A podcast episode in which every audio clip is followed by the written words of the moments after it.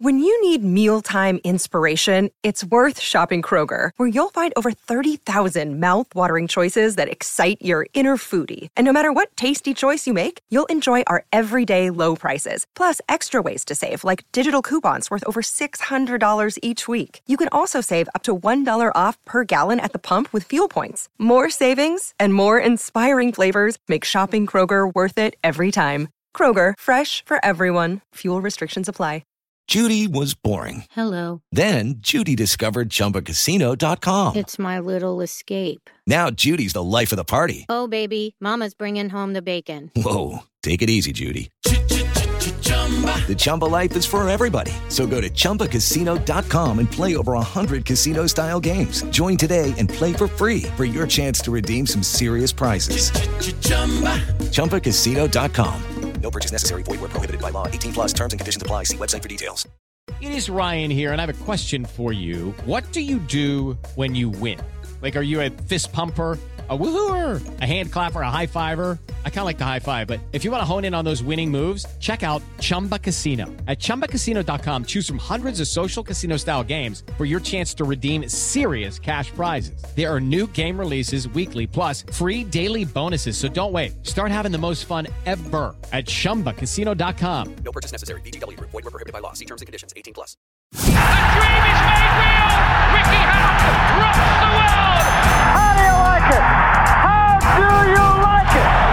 Was 50 years younger and I'd kick your ass. It's over. Mamma mia, he's done it. Anthony Joshua defeats Vladimir Klitschko. Uh, let's get ready to rumble.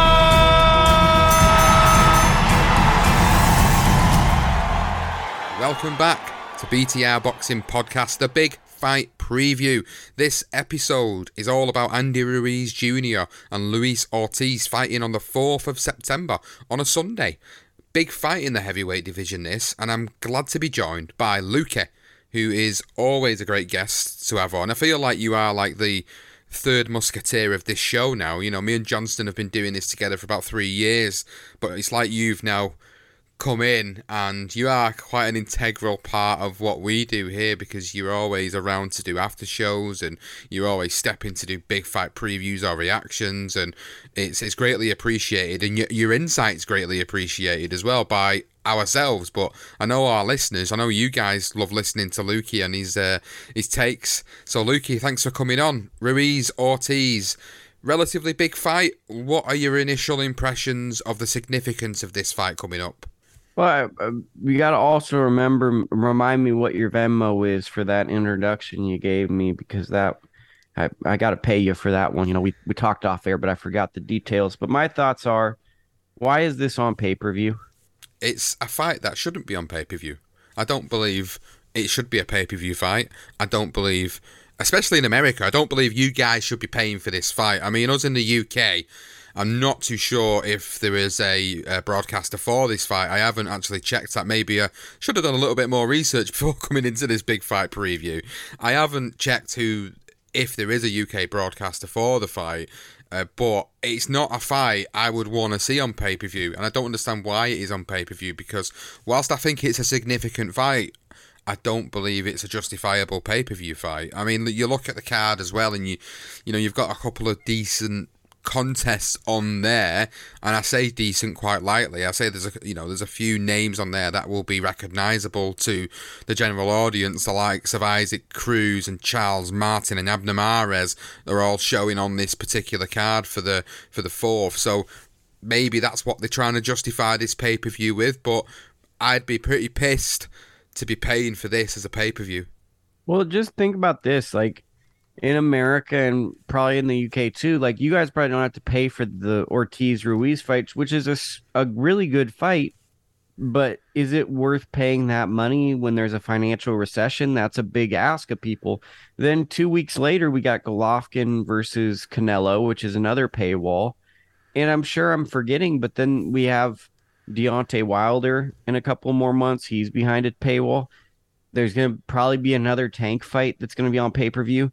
It seems that any fighter that we're excited to see, they're behind paywalls. And it's like Ruiz Jr. versus Luis Ortiz would be a great fight to be on Showtime or Fox. because it would get excitement towards getting a fight with Wilder, Fury, or one of these big names. Putting it behind paywall just really limits who sees this fight and how it matters to the world.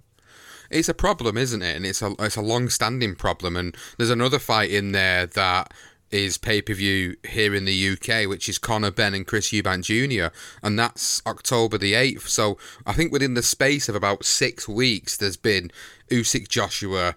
Then in America, you've got the Ruiz Ortiz. Then you've got Canelo Triple G. You've got Conor Benn, Chris Eubank Jr.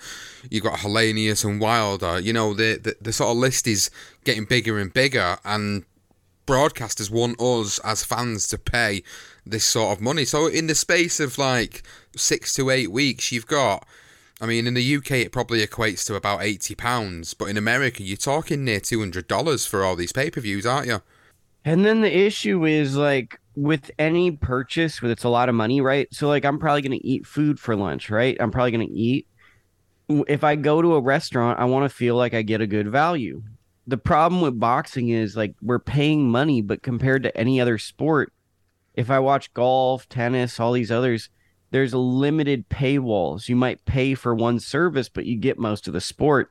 I think what's hard is there it's becoming like a country club sport where you have to go through so many paywalls. It's going to limit who follows the sport because it's going to be eh, I mean, I like Andy Ruiz, but I don't want to pay the X amount of dollars. And I think that what's sad is for such an interesting heavyweight fight, at least in America, the story is truly why is this on pay per view?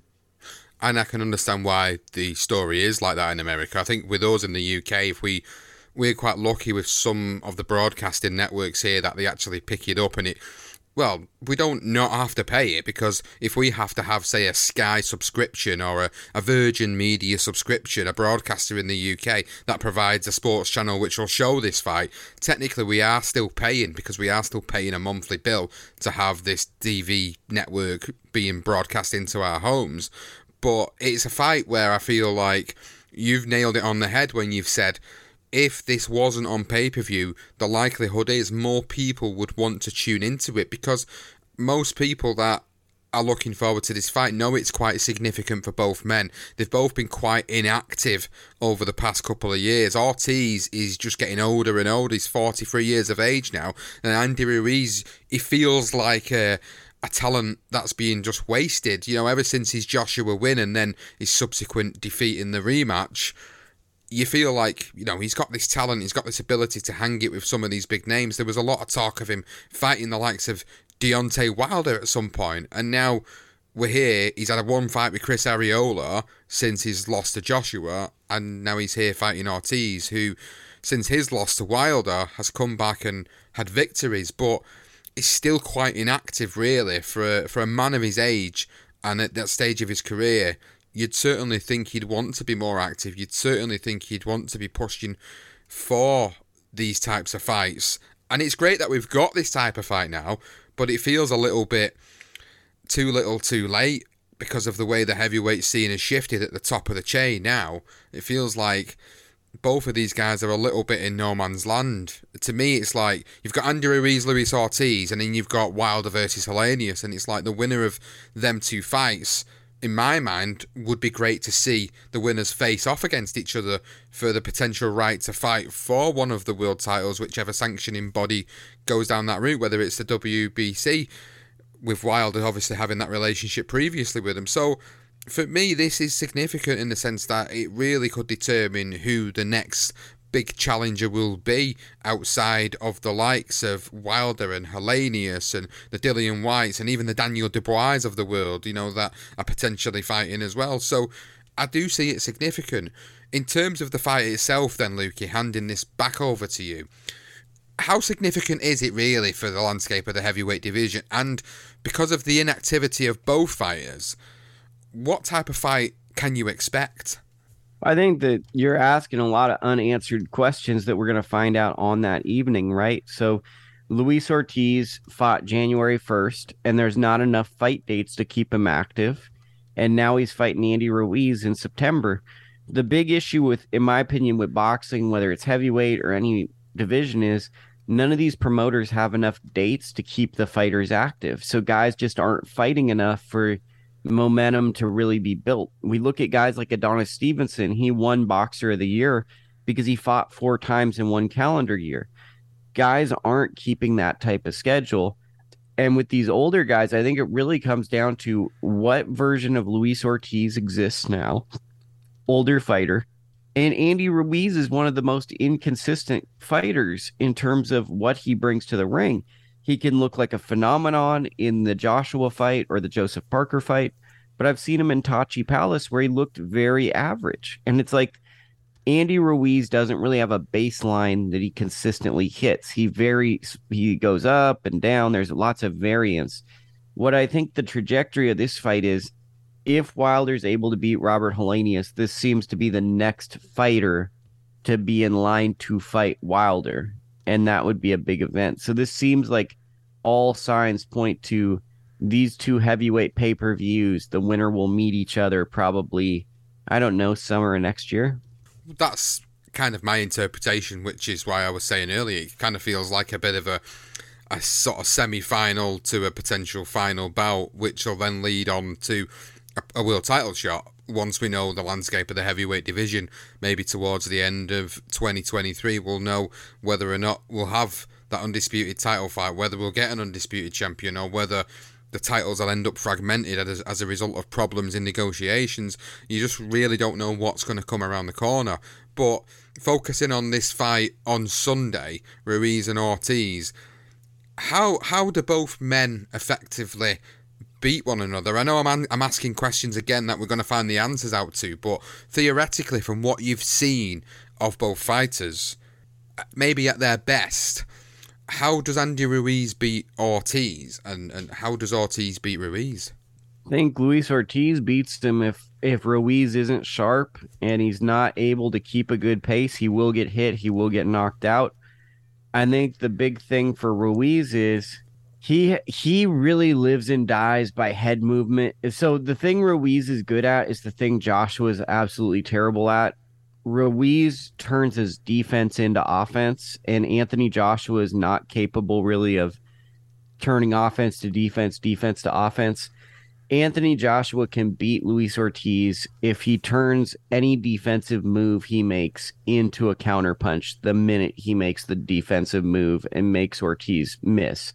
If Ortiz is able to land on Ruiz, he probably stops him. It's an interesting take. Do you not think Ruiz would have that, regardless of his inconsistencies and inactivities.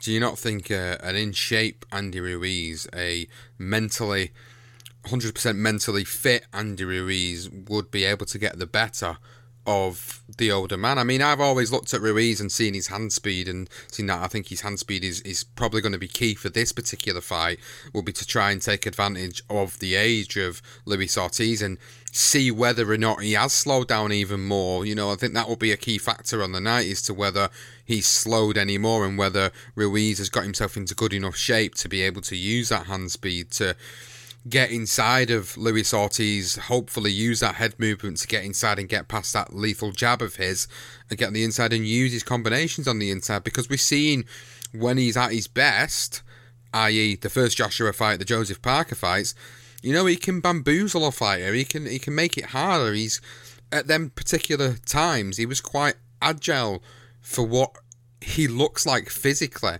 and you don't expect that out of a fighter that looks like him. However, from what I have seen leading up to this particular fight, it looks like from the outside, and that's a big if.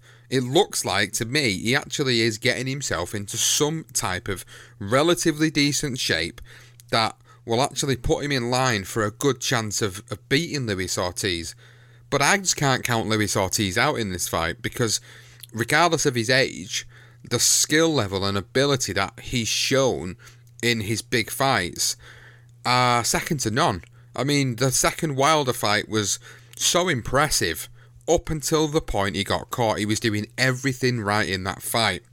Up until the point he got caught, that was it and that's just what Wilder does. You know, he was completely being outboxed for six, seven rounds by Ortiz. He was making him look so amateurish that it was unbelievable. But I think Luis Ortiz has still got that. It's just a case of will he be slower? Will he be less agile? Will his movement not be as good as we've once seen it? And will that lead to Andy Ruiz's opportunity to win this fight? I think my big fear, deeper than that, is who's really running Andy Ruiz's t- like camp because it feels like Andy Ruiz is running his own team now. Like he left Reynoso and it seems like it's the Andy Ruiz show at the Andy Ruiz gym. And against Arreola, he was in shape and he still made a lot of mistakes. So it's like with Ruiz, it's just discipline and can he? I think that if I were to think about this fight, I feel like Luis Ortiz has a very good chance of beating Andy Ruiz. Would that be a prediction? Would that? Would you think that would be an Ortiz victory? Would that? Is that what you're saying? You think is going to happen here? I mean, I don't. I'd like to see a little bit of the fight week, but my gut is telling me Luis Ortiz probably stops Andy Ruiz. So I'm a bit on the fence about this fight, about how it's going to go down and who's actually going to win. And the difficulty that we have is at the time of recording this particular episode, we you know we're just before fight week starts, recording it in advance. So we don't really know how he looks on the scales. We don't know what his demeanor is in fight week, which is, is, is sometimes quite difficult. But if I'm looking at it based on previous performances, skill levels, abilities, where they're both at in their careers, ages, taking all that sort of stuff into consideration, I'd initially like to favour the younger, ideally fresher man. But my difficulty is here is what I've just said before about Ortiz's skill levels and ability, and I think they're the questions that are going to be answered. If Ortiz has still got that level of fitness within him, then I think he outboxes Andy Ruiz, and I think possibly stops him later on down the line in the fight. But we're not going to know that until Sunday night. But if Ruiz is in shape and Ortiz has slowed, and Ortiz isn't the fighter we've once seen before, then that's probably on what basis I'd say Ruiz would win the fight. It's very difficult for me to predict. My heart says that Luis Ortiz win it, wins the fight, but then my head says Andy Ruiz just out hustles him. So I'm kind of torn between those two factors of how I think the fight's going to go down. I know people that listen to us will just say, we'll just give a prediction. Well, if I'm to give a prediction for the fight, I'm I'm gonna I'm gonna go with my heart, and I think Luis Ortiz wins this fight. I think he'll still have enough left in the tank to beat Andy Ruiz. I'm not too sure if he'll stop him ultimately. I think it's a possibility, but I think Ortiz wins the fight. It is Ryan here, and I have a question for you. What do you do when you win? Like, are you a fist pumper? A woohooer, a hand clapper, a high fiver. I kind of like the high five, but if you want to hone in on those winning moves, check out Chumba Casino. At ChumbaCasino.com, choose from hundreds of social casino style games for your chance to redeem serious cash prizes. There are new game releases weekly, plus free daily bonuses. So don't wait. Start having the most fun ever at ChumbaCasino.com. No purchase necessary. VGW. Void were prohibited by law. See terms and conditions. 18 plus. It's time for today's Lucky Land horoscope with Victoria Cash. Life's gotten mundane, so shake up the daily routine and be adventurous with a trip to Lucky Land. You know what they say. Your chance to win starts with a spin. So go to LuckyLandSlots.com to play over 100 social casino-style games for free for your chance to redeem some serious prizes. Get lucky today at LuckyLandSlots.com. Available to players in the U.S., excluding Washington and Michigan. No purchase necessary. VGW Group. Void where prohibited by law. 18 plus. Terms and conditions apply. Okay, round two. Name something that's not boring. A laundry? Ooh, a book club. Computer solitaire, huh? Ah, oh, sorry. We were looking for Chumba Casino. That's right. ChumbaCasino.com has over 100 casino style games. Join today and play for free for your chance to redeem some serious prizes. ChumbaCasino.com. No purchase necessary. Full prohibited by law. 18 plus terms and conditions apply. See website for details. I mean, I just feel like even though Ortiz is older and he got dropped by Charles Martin, he's the more consistent fighter. And I just would rather go with that type of fight. So that's our predictions for the big fight. It's not the only fight going on this weekend, Luke. Here. In the UK, on the Saturday night, we've got a card in Liverpool, here in the UK, headlined by Liam Smith, super welterweight, ranked in the top 10 of the super welterweights in the world fighting someone who's ranked number 40, number 40 on number 42. That's Hassan Mwakinyo. Now, UK fight fans will remember Mwakinyo from beating Sam Eggington, who's now the current IBO Super Welterweight Champion. Now, this is a fight that I, be totally honest, I wasn't expecting for Liam Smith. I and honestly thought Liam Smith would be taking a fight with a fighter much higher up the rankings, but it kind of alludes back to something you were just saying about the fights in the heavyweight division, the fights in America, is that sometimes there are not enough dates for these fighters or not enough opportunities for these fighters to fight these bigger names in the division because ideally at Smith's age, at 34 years of age, he's looked pretty good in his last couple of outings. He's beaten the UK's Anthony Fowler, fellow Scouser, and then he's beaten Jesse Vargas earlier this year. And I feel like there's still a little bit something left in him to challenge for a world title once more in the super welterweight division. But as it stands, you've got Charlo looking like he's going to fight Tim Tszyu. Sebastian Fundora is already tied up at the moment. So, you know, the other fights that I was looking at for Liam Smith was the likes of maybe Erickson Lubin coming off the back of his loss, or a, or a Tony Harrison, or you know maybe even looking down the list and maybe a rematch with Sam Eggington because he, he absolutely dismantled Sam Eggington a few years ago, but Sam Eggington's now the IBO champion. So you know I'd be looking at more bigger fights for him at this point of his career it feels like this is just I hate to say it, a tick over fight, but a dangerous, a dangerous tick over fight for him.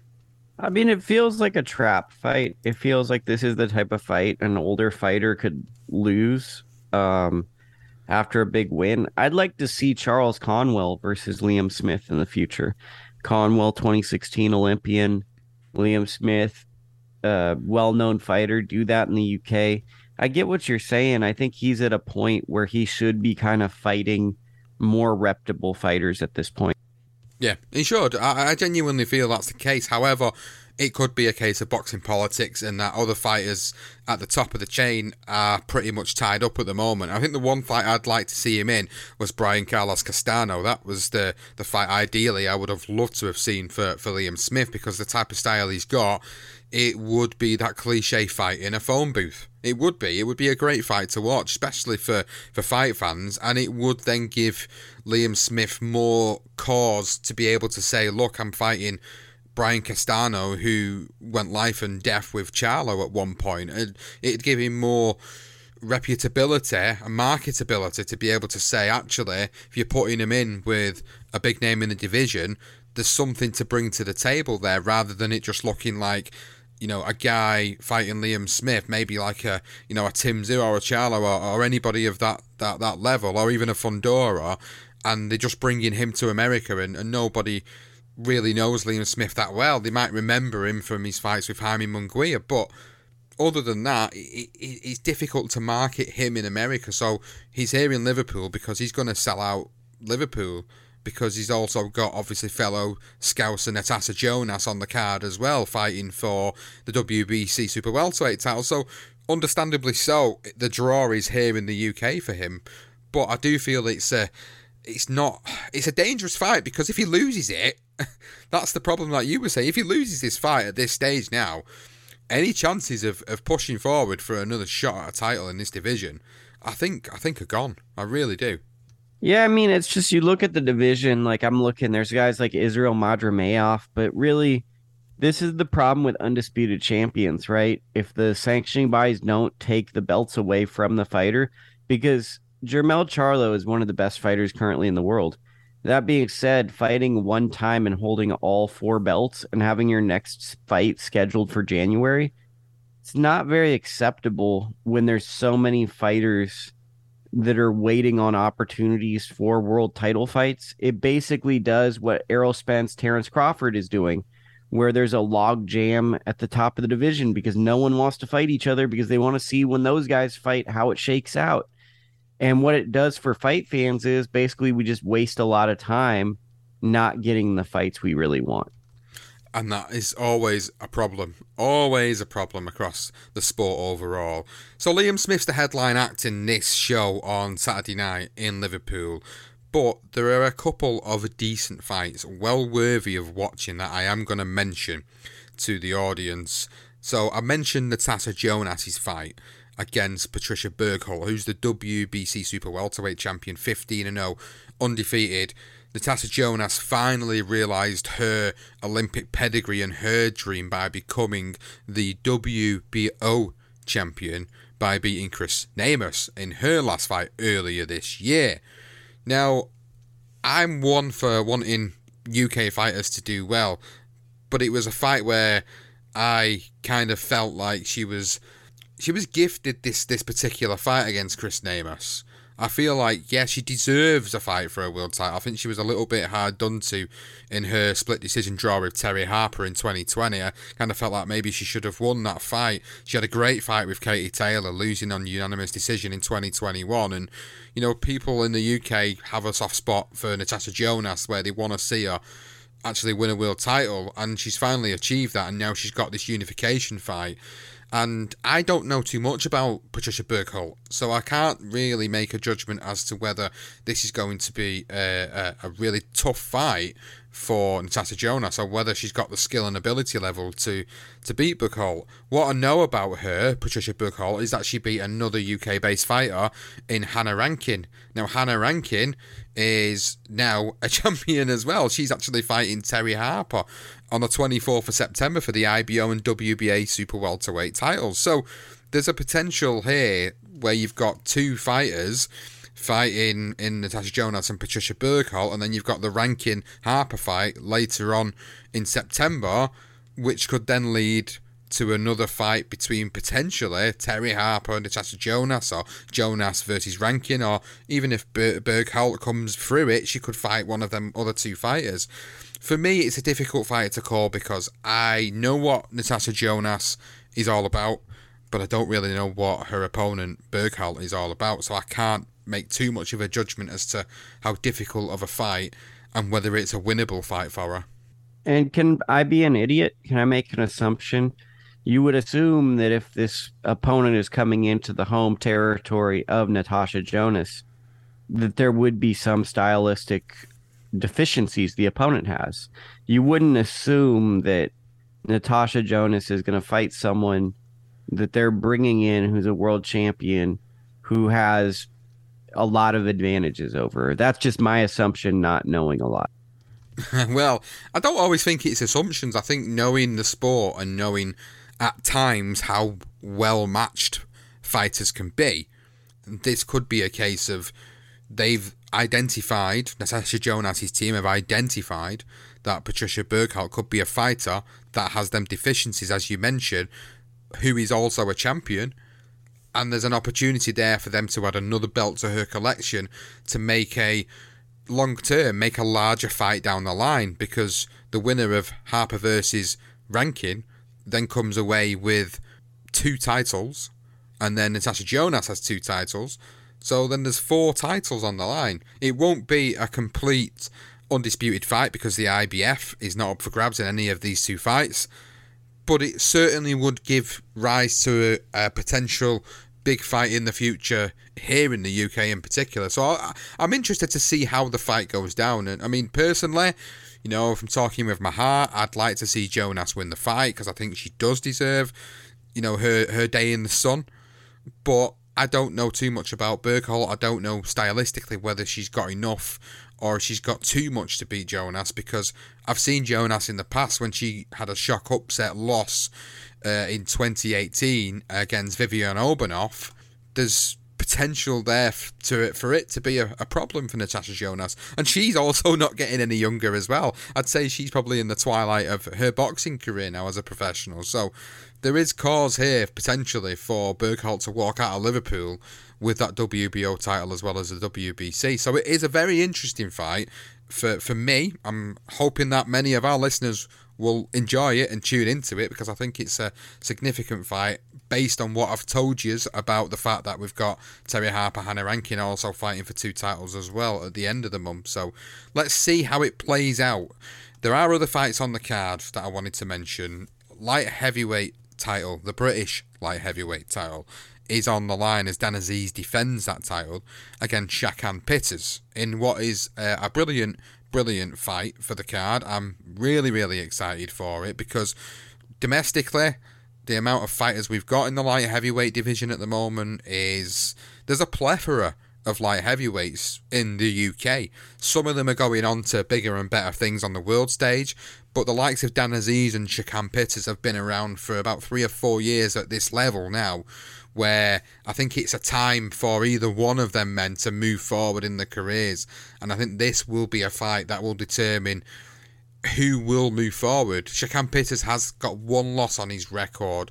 That loss was in a great fight against Craig Richards, the the same Craig Richards that did fight Dimitri Bivol and fought Joshua Buatsi as well. So, you know, he's he's not like he's not been in the ring with good fighters because he certainly has. But for me, Dan Azeez has been the one who has looked excellent so far. He's passed every test that's been put in front of him, and I genuinely believe that he's going to be the one that will move forward in his career and, and go on to that level where he'll start fighting world level opponents.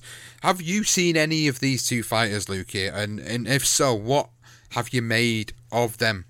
I I'm just listening, taking notes. I mean, I might have seen them, but I don't have opinions. always, always the guy that will come to this show and be totally honest, and I appreciate it. It's funny. Know, I, I, you know, I understand because you you follow a lot of the US prospects. You do a lot of work away from the microphone involved in boxing. So I can understand how difficult it is for you to keep up with some of these fighters here in the UK. It's easier for us, obviously, because this, from my side, you know, I, I've gone around the shows, I've watched all these fighters from ringside, I've been in the changing rooms with them, I've spoken to them, I've done stuff with them in the past, I've done podcasts with them in the past. So, you know, it's easier for me to talk about these fighters and these fights than obviously it is for you. But I suppose from your perspective, it is a good way to be able to look at the potential fights that may be lined up for some of the US light heavyweight prospects in the future. Because these two guys, certainly, one of them will come out. Hopefully, we'll get a victor and it won't be a draw. But one of these two men will come out a victor and they will be looking to progress their career forward.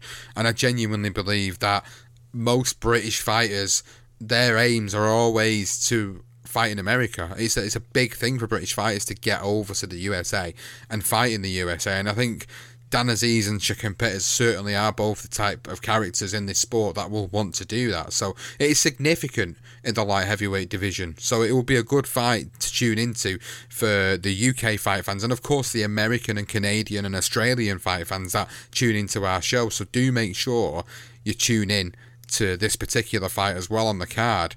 So I'm just going to round up the rest of the card for everybody listening. We've got Adam Azim, 5 0, fighting on this card. John Doherty 12 and 1 against Diego Costa 8 0, which I think will be a really, really good fight on the undercard. I think it'll be a fight which not many people will expect it to be a barn burner, but it will. Uh, we've got Fraser Clark also on this card. Obviously, the heavyweight Olympian who's turned professional, who's looking to fast track his career. He is also on this card. He hasn't got an opponent announced as yet.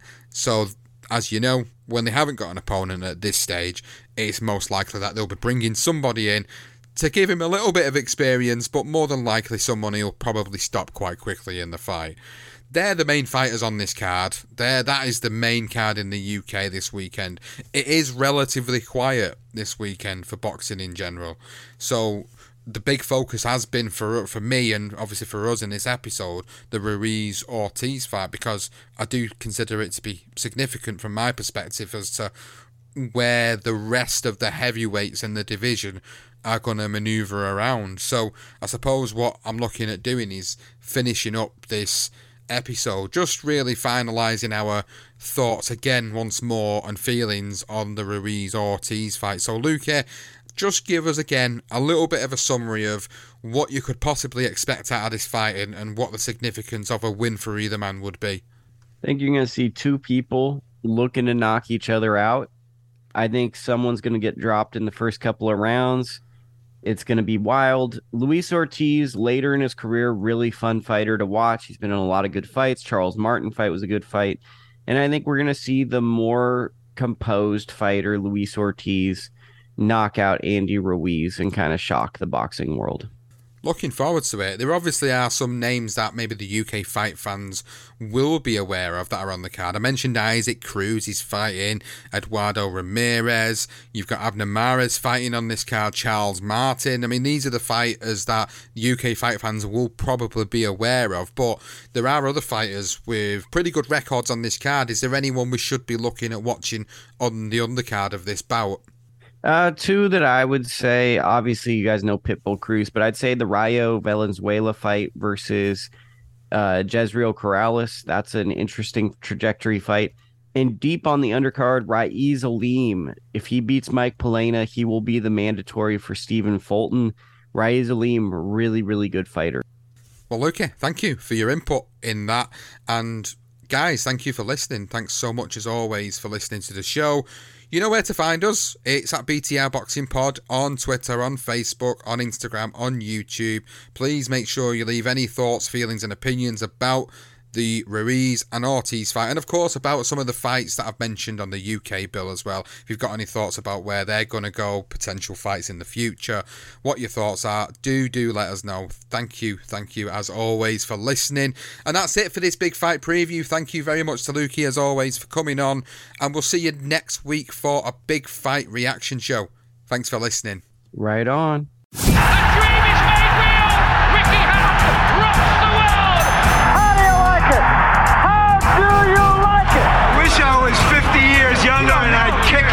It's over! Mamma Mia! He's done it! Anthony Joshua defeats Vladimir Klitschko! Uh, let's get ready to rumble!